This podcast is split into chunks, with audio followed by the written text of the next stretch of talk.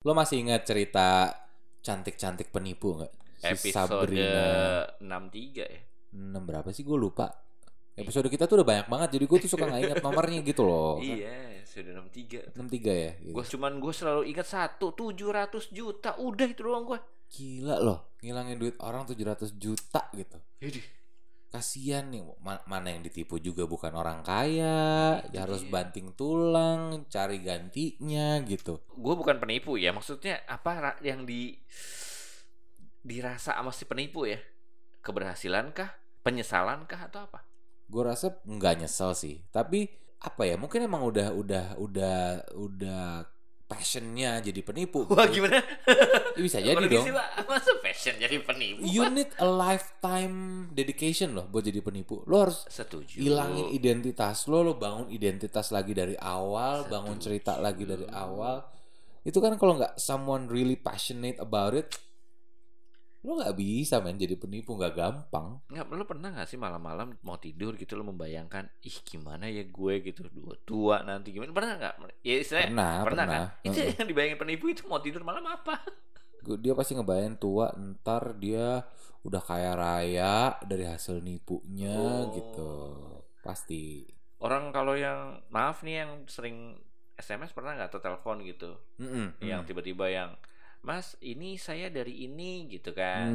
Boleh nggak kode ini Shopee-nya? Biasanya tuh kayak gitu kan. Wah, nipu banget nih Bapak. Gitu pengen banget ulang.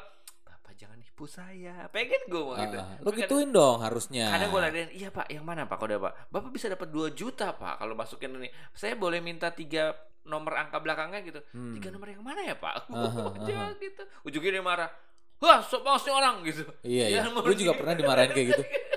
Gue dimintain kode OTP, terus pas gue buka ada tulisan kan, jangan berikan kode ke siapapun. Gue langsung tek, penipu nih. Gue maki, kalau gue sih gue maki langsung. Gue jangan pikir saya goblok ya, gue bilang gitu, bisa ditipu sama kalian. Dia marah-marah akhirnya. Dah. Kalau gue, yang mana Pak? Pokoknya kalau ini langsung 2 juta dapat ke akun saya Pak. Iya 2 juta mana ya? Yang mana ya Pak? Gue cari yang mana. Yang ini bukan Pak. Bukan, itu Nick. Oh Nick ya, ini 16 kan saya minta 3. Oke sebentar. Oh 3 ya Pak, 3. Oh ini gitu. Lo asal-asal tuh. Itu KTP Mas, itu KTP. Dia ngomong gitu. Oh ini KTP. Iya, itu KTP Mas. Saya udah nulis nih KTP Mas. Saya udah tahu nomor KTP Mas. Kan bukan nomor KTP gue juga. Lo gitu. Ngarang juga. Iya, ngarang juga. Dia kesal juga ujung-ujungnya, akhirnya nyerah ya kan. Ada kali Pak 9-12 menit gitu. Pulsanya kan rasa tuh loh. Anjing, dapet kagak, pulsa abis nih kata dia. Itu ya seninya menipu kali dia. Kadang dapat, kadang enggak kan. Yoi. Tapi cetek lah masih itu skillnya dibanding 700 juta. Sabrina ya kan, gila sih itu perempuan. Rumahnya jelas. Ada di mana? Dikirimin makanan, difoto balik. Lakinya beneran ada. Lakinya orangnya beneran ada. Ya, tapi udah permainan komplotan lah semuanya. Emang udah menipu profesional gitu. Tapi gara-gara gue share cerita soal Sabrina itu di podcast dan di Instagram, jadi banyak yang cerita-cerita juga yang DM-DM gue di Instagram, cerita kalau pernah punya pengalaman ketipu juga. Korban-korban. Kalau ada penipunya ajak telepon ya Pak. Penipunya? Iya. Apa korbannya? Penipunya. Gue pengen tanya sama penipunya. Oke. Pendengarnya Topik nih yang lagi dengar, kalau lo merasa penipu ya, lo bisa kabarin kita. Kita samarin. Nama lo kita samarin gitu. Ntar kita ngobrol-ngobrol. Tenang aja. Kita rahasianya terjaga kok. Rahasia lo gak bakal kita bocorin kemana-mana. Tenang, oke? Pokoknya abis kita telepon, nomor yang dari adminnya Topik di blok juga gak apa-apa. Gak apa-apa. Blok. Lo ganti nomor juga boleh, gak apa-apa. Kita cuma pengen tahu kalau dari sudut pandang kalian sebagai penipu itu sebenarnya kayak gimana. Serius, ini gak bercanda ya. Ini serius. Kita emang pengen denger. Karena kan selama ini kita memang selalu dengar dari sudut pandang korban terus, iya kan? Sekarang pelaku, gue pengen pelaku. Kita pengen tahu gitu kalau dari sisi penipu tuh kayak gimana gitu. How you prepare your mission gitu. Gimana lo do your research tentang orang yang mau lo tipu gitu. Terus strategi-strateginya apa, taktiknya apa. Kita pengen tahu. Kita pengen tahu. Sumpah kita pengen tahu. Mungkin jadi inspirasi buat penipu-penipu baru ya. Betul. Penipu tuh banyak loh. Oh iya. Apalagi di aplikasi jodoh. Iya kan? Kalau editan berlebihan tuh penipu gak maksudnya? Penipu dong. Penipu kan? Penipu dong. Iya. Penipu tuh. Tapi bukan penipuan kayak gitu yang kita cari. Iya, enggak. Kita itu teman-teman kita banyak soalnya. Semuanya. Gue juga di filter sih kalau gitu. Gue penipu juga dong berarti. Tapi kan itu penipu yang lain. Penipu yang lain. Ini penipu profesional. Profesional. Pokoknya kalau ada yang dari lo dengerin, please. Atau lo mungkin kenal kerabat lo, keluarga lo, teman lo yang penipu profesional. Lu mau gak diajak ngobrol sama Topik gitu? Kita pengen tahu. Kita samarin suaranya. Kalau perlu apa ya, buat jaminan kita gak akan bocorin kemana-mana. Iya. Kita cuma pengen dengar dari sisi penipu. Kalian tuh kayak gimana gitu. Anyway, abis gue bahas soal itu di Instagram, banyak yang cerita-cerita juga nih om, yang pernah punya pengalaman ketipu. Salah satunya ada Meliana Hardini. Dia bilang, ya pernah ketipu temen, kata dia gitu kan. Apa sih dia jawab nih, bentar. Teman sendiri, dia bilang waktu itu mana sih Meliana kan gue nanya tuh di Instagram, ceritain dong kalau pernah ketipu. Dia bilang pernah ketipu teman sendiri, padahal niatnya kita beli dagangannya buat ngebantu dia, malah ditipu katanya. Halo. Terus gue nanya kan, waduh dagangannya apa emang, gue tanya gitu. Terus dia bilang gadget. Jadi waktu itu aku beli laptop, jedar, nggak ada nyampe laptopnya di aku, dan voila, ternyata teman-temannya banyak yang ketipu juga gitu. Dan sampai sekarang nih orang hilang ditelan bumi katanya. Aduh. Terus kan gue tanya kan, emang udah kenal berapa lama sama orang ini? Gue bilang gitu. Udah kenal lama, kok bisa sih orang tega nipu teman sendiri gitu? Apa dia bisa tidur tenang ya? Kata dia gitu. Nyesek sih awal-awal, mana kan kita sendiri masih kuliah dibela-belain sambil kerja. Tapi dia gak ada rasa bersalah, gak ada permintaan maaf atau apa. Tiba-tiba udah diblok semua, sosmed hilang, disamperin rumahnya pindah. Lalu kalau pindah berarti sama keluarganya juga dong? Nah, iya kan? Gue bilang nih, gue tanya kan udah coba cari ke keluarganya. Terus dia bilang disamperin rumahnya pindah, kata dia gitu.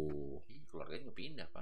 Keluarganya juga pindah. Ternyata korbannya banyak juga om katanya. Jadi teman-teman yang lain, teman-temannya Meliana yang lain juga ketipu modus yang sama, jual laptop. Gitu. Pasti harganya miring tuh. Harganya miring. Mungkin bisa jadi kayak gue BU nih gitu. Oh iya. Ya kan beli laptop gue dong. Ada fotonya ya. Iya, mungkin gitu. Oke, kalau orang nggak kenal nipu, iya udah abis itu hilang gitu. Kalau ini kan orang yang udah kenal lama, udah bangun koneksi sebagai temen, udah deket lah gitu ya sebagai teman, tiba-tiba nipu teman sendiri, terus harus hilang, ganti sosmed. Hilang semua, di blok, buka identitas baru gara-gara laptop. Gue rasa kebutuhan sih pasti sih yang mendesak. Karena gue pernah kejadian temen gue juga dia nipu apa ya, enggak, dia sih ngambil pak. Minjem dulu lah, misalnya minjem laptop nggak balik. Hah? Kemana? Ya itu dia, gue tanyain dong, masih dipakai gue datengin gitu kan. Ada di adik gue pakai gitu. Gue datengin akhirnya ke nyokapnya gitu. Gue gak pernah bawa laptop ke rumah Ji. Jadi itu laptop ada di mana? Dijual.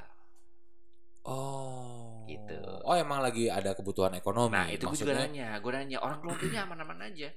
Terus suatu hari datang ke rumah gitu, nongkrong aja kita ngobrol apa-apa. Terus ya namanya temen ya, ada dompet lah kan, gue berantakan lah di kamar gitu. Duit yang ada di dalamnya gak gede pak, duitnya kan gitu, gak ada. Terus gue tanya sama ya pembantu ibu gue gitu, ini ada yang masuk kamar gue nggak ada, cuman temannya Mas Tanto aja.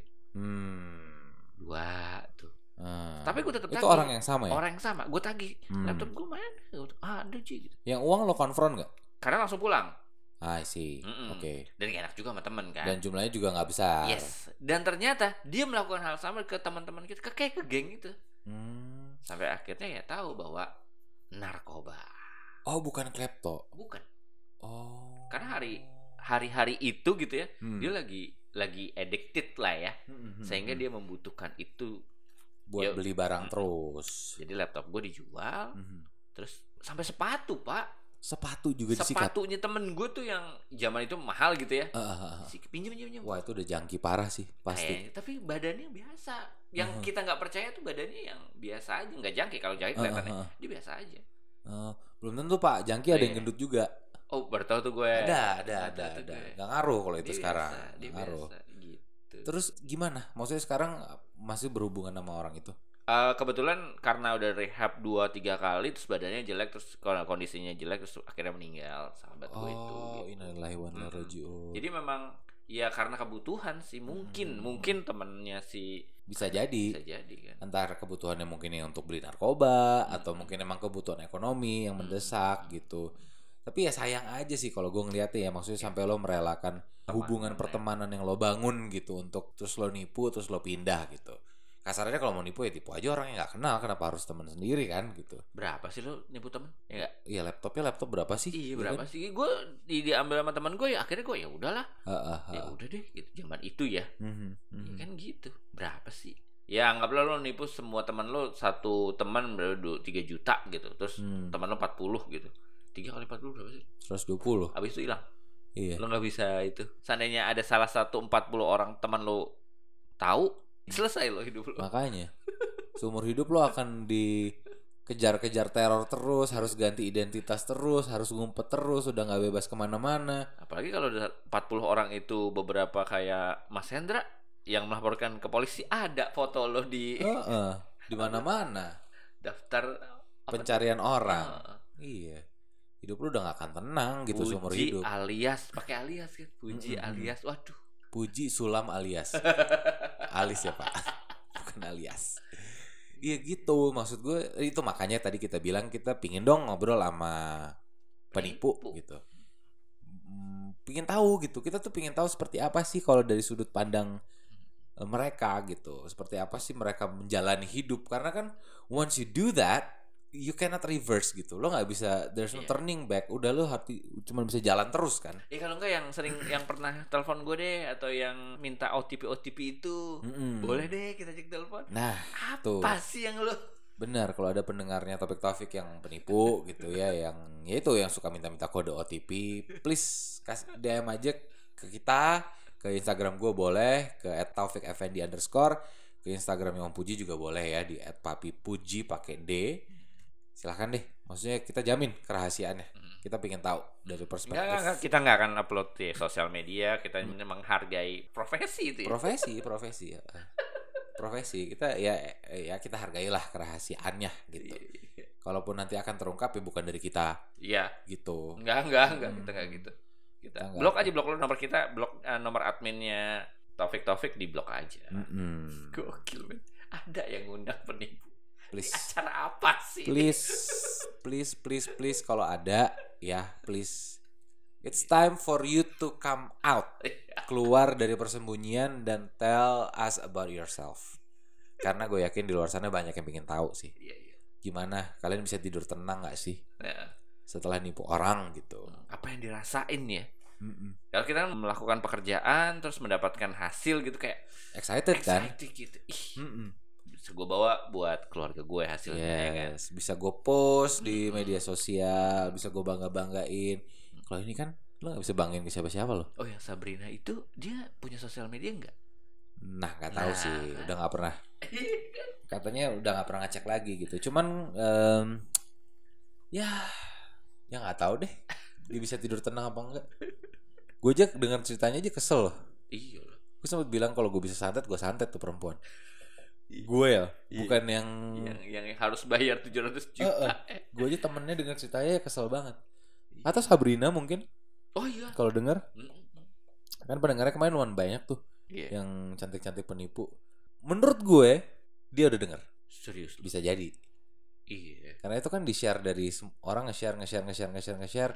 Banyak sesama korban yang juga dengerin gitu. Gue yakin itu episode udah nyampe ke dia. Kalau denger please kontak us, oke?